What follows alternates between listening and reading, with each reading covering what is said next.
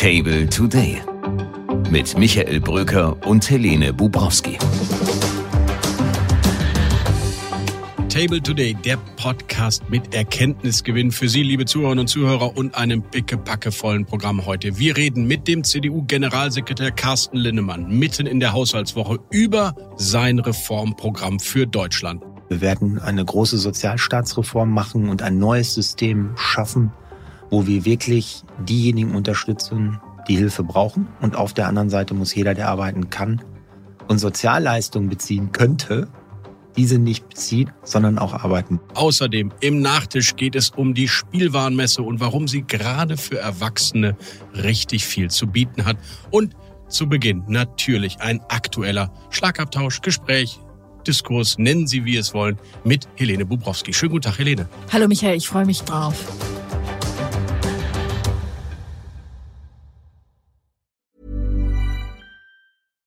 When you make decisions for your company, you look for the no-brainers. And if you have a lot of mailing to do, stamps.com is the ultimate no-brainer. It streamlines your processes to make your business more efficient, which makes you less busy. Mail checks, invoices, legal documents, and everything you need to keep your business running with stamps.com.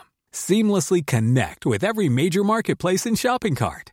Schedule package pickups and see your cheapest and fastest shipping options from different carriers with rates up to 89% off USPS and UPS rates. And with the stamps.com mobile app, you can take care of mailing and shipping wherever you are. Make the same no-brainer decision as over 1 million other businesses with stamps.com. Sign up with code program for a 4-week trial plus free postage and a free digital scale. No long-term commitments or contracts.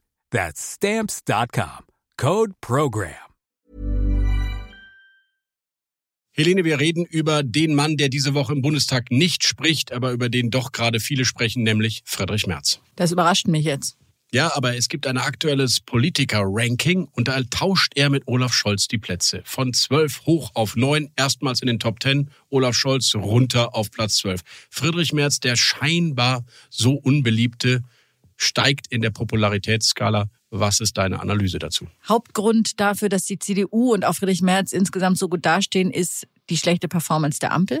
Ja, also es ist halt in der Tat nicht schwer, in der Opposition zu glänzen wenn die Regierung ein derart schlechtes Bild abgibt. Damit will ich jetzt nicht sagen, dass die Arbeit insgesamt generell schlecht ist, aber die Wahrnehmung der Öffentlichkeit ist halt, dass diese Regierung nicht richtig funktioniert, nicht zur Einigung findet. Insofern war ja lange im Grunde die Erwartung, die CDU müsste noch viel besser dastehen, als sie dasteht, weil es ja eine gemähte Wiese ist, wie man in Bayern sagen würde. Aber das hat nicht so richtig funktioniert, weil Friedrich Merz am Ende nicht richtig gut ankommt, weil ihm die Wärme fehlt. Dass Sie Ihre Söhne, die kleinen Paschas, da mal etwas äh, zurechtweisen. Da fängt es an. Weil er zu viele Entgleisungen hat. Die sitzen beim Arzt und lassen sich die Zähne neu machen und die deutschen Bürger nebendran kriegen keine Termine. Weil er zu oft sich ja nicht richtig im Griff hatte, kann man auch sagen. Und damit auch deutlich machen, dass wir wirklich eine Alternative für Deutschland mit Substanz sind. Und das werden wir zeigen. Jetzt ändert sich die Lage interessant. Trotzdem würde ich immer noch sagen, die CDU, die programmatisch nachgearbeitet hat, hat immer noch einen Weg zu gehen. Ja, Friedrich Merz ist zugewandter, versucht in seinen Auftritten auf der Metaebene zu bleiben oder zu sein, wo eigentlich ein Parteichef hingehört und überlässt Carsten Lindemann, mit dem wir ja nachher reden, so ein bisschen die Abteilung Attacke. Und es tut Merz gut, sowohl bei Karin Mioska als auch bei der Trauerfeier für seinen persönlichen Freund Wolfgang Schäuble erlebte man einen neuen Merz, einen besonderen, ruhigeren, ja fast freundlichen. Über die letzten 30 Jahre ist zwischen Wolfgang Schäuble und mir eine tiefe und vertrauensvolle Freundschaft entstanden. Wir haben nur ein einziges Mal richtig Streit miteinander gehabt. Und das war, ich werde den Tag nicht vergessen, am 12. Mai 2012. An diesem Tag gewann meine Mannschaft, Borussia Dortmund, gegen seine Mannschaft, Bayern München, mit 5 zu 2 den DFB-Pokal. Wir haben über dieses Spiel nie wieder gesprochen was viele aus der Union oder aus der Ampel im alltäglichen Doing nicht so kennen, denn der kann ja ganz schön garstig sein. Also Friedrich Merz weiß, dass es nur an ihm selbst liegt, ob er Kanzlerkandidat wird oder nicht. Und das spürt man jetzt, wenn der Mann, und so hat es jüngst ein CDU-Kenner zu uns gesagt, wenn der Mann keine Silberlöffel klaut und keinen großen Fehler mehr begeht, ist er im Spätsommer, Ende September Kanzlerkandidat. Er ist eindeutig in der Pole Position und trotzdem gibt es in der CDU natürlich immer noch viele offene Fragen. Das ist das Problem, dass sich Friedrich Merz nicht sicher sein kann, am Ende die Partei geschlossen hinter sich zu haben. Das ist damals das Schicksal von Armin Laschet gewesen, dass ihm zu viele von der Fahne gegangen sind, dass es natürlich sowieso mit der CSU unklar war. Man will jetzt in der CDU aus den Fehlern von 2021 lernen und es anders machen, aber ob es gelingt, man weiß es nicht, denn Friedrich Merz hat viele, die schlechte Erfahrungen mit ihm gemacht haben in der eigenen Partei. Natürlich wird auch diese Wahlkampfzeiten sind immer Zeiten, in denen wirklich mit viel Schmutz geworfen wird. Und da ist absolut zu erwarten, dass wieder Videos rausgekramt werden, in dem Friedrich Merz diese frauenfeindlichen Witze gemacht hat, damals über AKK, wo er irgendwelche unklaren Äußerungen über die AfD gemacht hat, die jetzt später zwar eingefangen hat, aber was dann wieder dann nicht gesendet wird. Also dieses Negativ-Campaigning, darauf muss sich äh, Friedrich Merz einstellen. Und die Frage ist, ob er das mit hinreichender Souveränität nehmen wird oder ob er sich in die beleidigte Ecke zurückzieht, was dann dazu führt, dass er einfach kein ansprechender Kandidat wäre. Jedenfalls können sich äh, die Menschen dort draußen, die Berufstätigen in den Landeshauptstädten oder in Berlin darauf einstellen, dass dieser Mann Kanzlerkandidat wird und damit auch das, wofür er steht, sein Programm sich deutlich wiederfindet im Grundsatzprogramm und damit auch im Bundestagswahlprogramm. Ich glaube, auch Lars Klingbeil hat sich darauf eingestellt und das, was du gerade gesagt hast, es wird eine harte Kampagne gegen März geben. Wir werden sehr viel nochmal von BlackRock lesen und seinem Privatjet und dieses halbe Jahr echter harter Wahlkampf nächstes Jahr, der wird dann wahrscheinlich auch sehr schmutzig.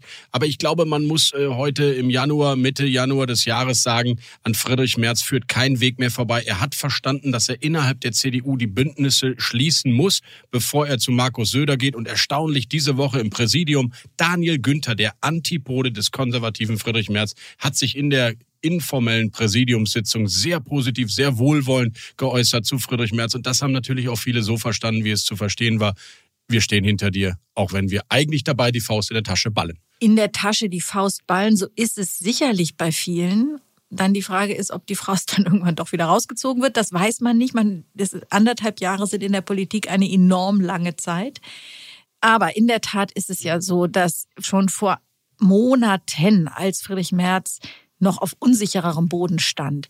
Hörte man aus der CDU, auch aus den Ländern unisono, Friedrich Merz ist nur dann zu verhindern, so haben seine Kritiker gesagt, wenn sich alle anderen einig sind, wenn sich alle anderen auf einen anderen Kandidaten verständigen.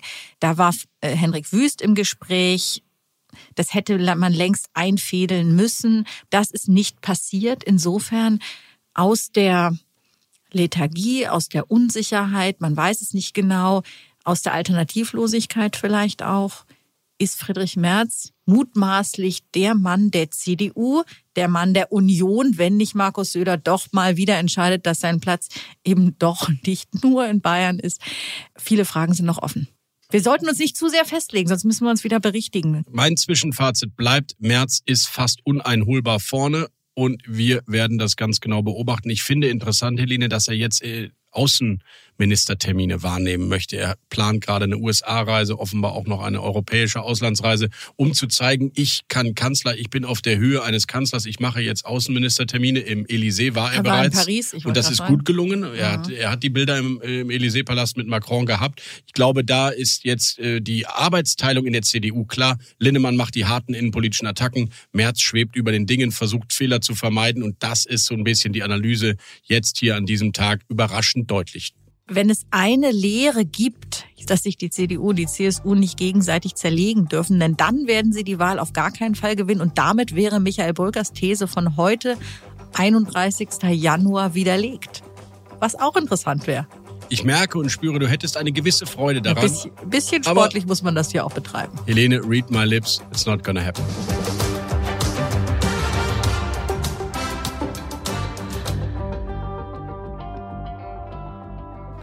Über den möglichen CDU-Kanzlerkandidaten haben wir gesprochen. Jetzt wollen wir wissen, was stände denn drin in einem Bundestagswahlprogramm der CDU? Und dafür ist einer verantwortlich, der jetzt hier bei uns am Tisch Platz genommen hat, hier im Podcaststudio. Carsten Linnemann, CDU-Generalsekretär, verantwortlich fürs neue Grundsatzprogramm und auch der Mann, der still und heimlich bereits mögliche Kampagnen für die Bundestagswahl vorbereitet. Einen schönen guten Tag, Carsten Linnemann. Danke, Herr Brücker, für die Einladung die CDU stabil über 30 Prozent. Ist das jetzt ein Pro-März-Swing, den wir da erleben, oder ist das der Frust über die Scholz-Regierung? Beides. Der Frust geht ja mitten ins Mark. Es geht immer tiefer, weil die Leute das Gefühl haben, der lebt in einer ganz anderen Welt. Der weiß gar nicht, was auf der Straße beim Friseur im Supermarkt los ist. Und auf der anderen Seite performt Friedrich Merz immer besser. Und es sagen mir auch viele, weil sie ähm, das Gefühl haben, dass er in der Oppositionsrolle nicht nur jetzt angekommen ist, schon, sondern schon seit einiger Zeit und er auch zuspitzen kann und muss und gleichzeitig aber ausgleichend wirken sollte. Und genau diese Balance schafft er. Wir haben einen neuen März erlebt, vielleicht etwas zugewandter, besonnener, ruhiger bei Karen Mioska. Ist das Strategie oder erleben wir jetzt gerade den wahren Friedrich Merz? Ich sage das ja schon seit Monaten, dass es oftmals ähm, eine andere veröffentlichte äh, Wahrnehmung gibt als die die Menschen wahrnehmen, wenn sie mit ihm zu tun haben. Und das war ein Format, wo man auch mal eine halbe Stunde ausreden konnte und wo man den Menschen Friedrich Merz kennenlernen konnte. Und das war ein tolles Format, passte auch zu ihm und deswegen fand ich das richtig klasse. Also eigentlich ist er ein lieber netter Kerl und das Image ist völlig falsch. Was heißt, das Image ist völlig falsch? Also ich glaube, bei uns muss mal ankommen, dass wir in der Opposition sind. Ich glaube, wenn er Ministerpräsident wäre, würde er wahrscheinlich solche Reden nicht halten im Landtag. Er muss solche Reden, finde ich, halten, auch im Bundestag, auch zuspitzen. Und gleichzeitig auch zeigen, dass er als möglicher Kanzler dieses Land führen kann. Also all das, was Olaf Scholz nicht hat. Olaf Scholz hat keinen Plan. Friedrich Merz hat einen Plan. Und genau das müssen wir rüberbringen und das schaffen wir mehr und mehr. Dann lassen Sie uns darüber reden. Sie versuchen etwas, was in der CDU ungewöhnlich ist, zumindest unter den 16 Jahren Angela Merkel, nämlich eine Art Programmpartei zu werden, wo es auf die Inhalte ankommt und nicht nur auf die Persönlichkeit. Äh, lassen Sie uns über zwei äh, Inhalte reden, die in den Themen der Union in, in den letzten Wochen immer wieder aufkommen, Finanzpolitik und Bürgergeld. Zunächst die Frage Bürgergeld. Wenn die CDU regiert, wollen Sie es abschaffen, richtig? Oder reformieren? Nein, das Bürgergeld in dieser Form werden wir abschaffen. Wir werden eine große Sozialstaatsreform machen und ein neues System schaffen, wo wir wirklich diejenigen unterstützen, die Hilfe brauchen, vielleicht noch mehr als heute. Und auf der anderen Seite muss jeder, der arbeiten kann und Sozialleistungen beziehen könnte, diese nicht beziehen, sondern auch arbeiten. Machen Sie es konkret. Gehen die Zahlen runter, also die Regelsätze, oder werden die Sanktionen nach oben geschraubt? Wird die Definition, was arbeitsfähig verändert? Was wäre Ihr Wunsch? Sie kennen sich bei dem Thema ja aus. Erstens würde ich die Vermögensprüfung ab dem ersten Tag wieder einführen. Die ist ad acta gelegt. Also es bekommen Menschen Bürgergeld, die eigentlich abgesichert sind. Das geht nicht. Zweitens würde ich einen klaren Vermittlungsvorrang machen. Jeder, der nicht nach drei bis sechs Monaten einen Job hat, muss mit harten Kürzungen rechnen. Es gibt ja auch Experten wie Rainer Schlegel, die diese Woche in der FAZ gesagt haben, dass wir viel stärker sanktionieren können, ohne das Grundgesetz zu ändern. Wir müssen am Ende des Tages ein System schaffen, finde ich, ähnlich wie Dänemark. Ich habe mir verschiedene Systeme angeschaut, in Europa, aber auch in Japan. Das in Dänemark finde ich am besten, wo man spätestens nach sechs Monaten einen Job angenommen haben muss. Vorher ist auch Zeit für Weiterbildung, für vieles mehr, aber spätestens nach sechs Monaten muss man arbeiten, wenn man denn kann. Und da müssen wir hin und diese Sozialstaatsreform plant die CDU. Wir werden Mitte März das Programm vorstellen. Natürlich nicht bis äh, ins letzte Detail, aber auf zwei, drei Seiten mal aufschreiben, wie wir uns das denn vorstellen.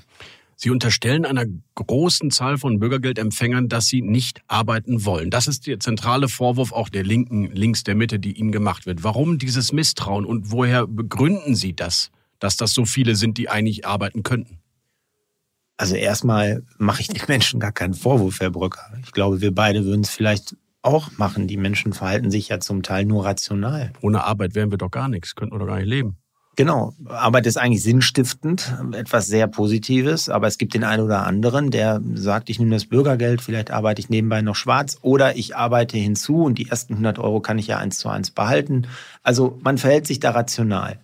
Fakt ist, dass wir durch Gespräche wissen, auch mit Jobcentern, Vertreter und anderen, dass es einen gewissen Teil gibt. Ich würde sagen, das geht in die Hunderttausende rein, die eigentlich arbeiten könnten, es aber nicht tun und das System ausnutzen.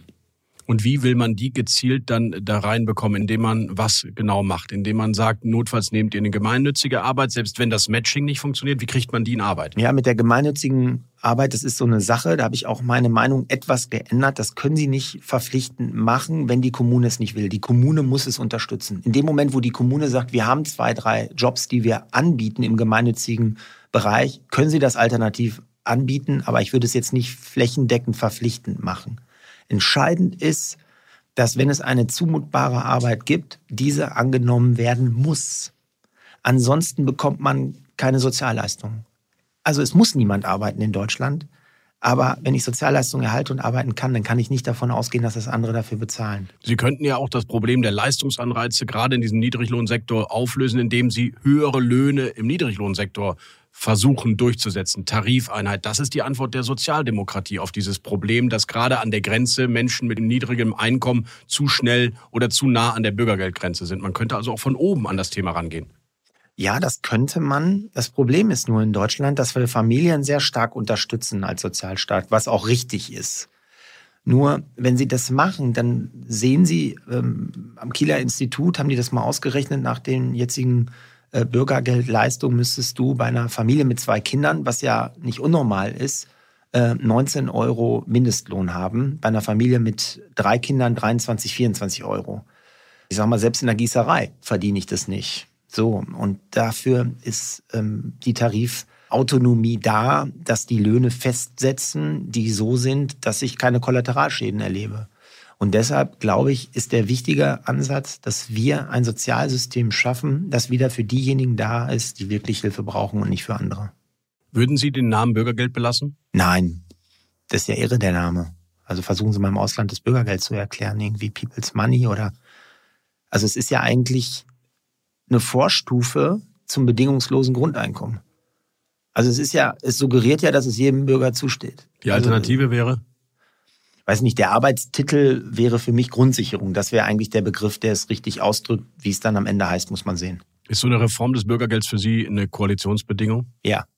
Ein zweites Thema noch für die Programmpartei CDU. Wie sehr traut sich die CDU, CSU im Bundestagswahlkampf eine echte große Steuerreform zu?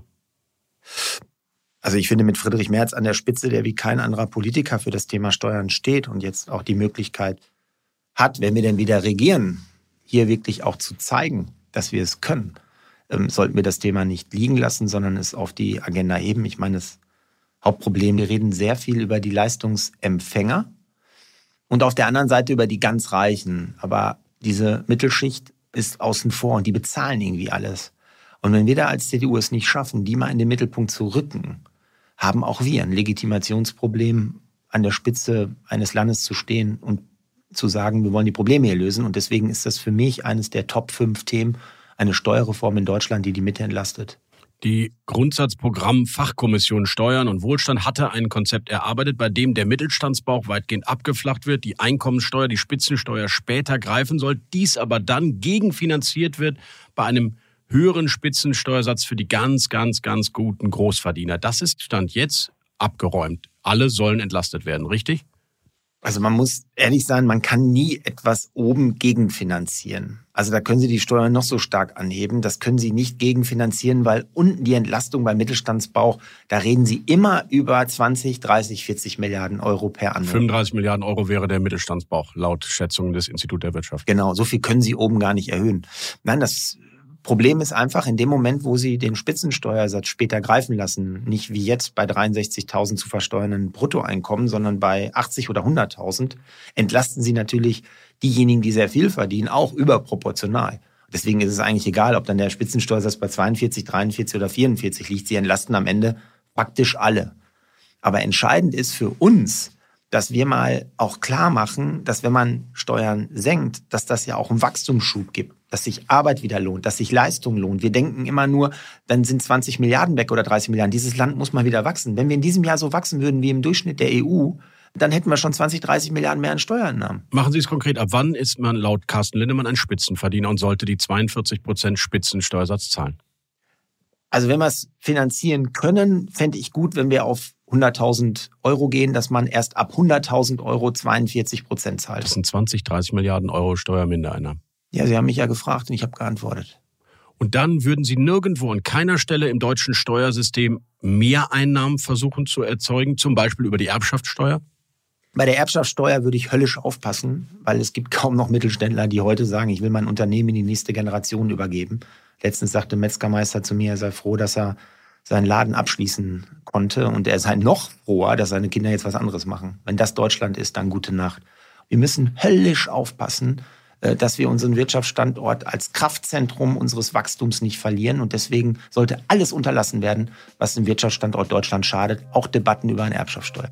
Vielen Dank für das Gespräch. Danke Ihnen.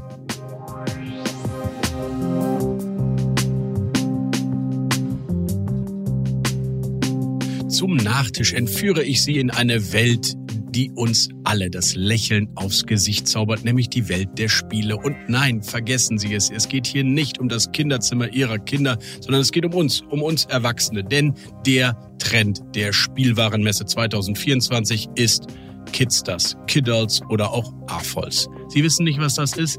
Naja, das sind die Erwachsenen, die für ihr Leben gerne die Spiele der Kinder spielen oder überhaupt spielen. Und da ist die gute Nachricht doch, Smartphones sind out, Brettspiele sind in.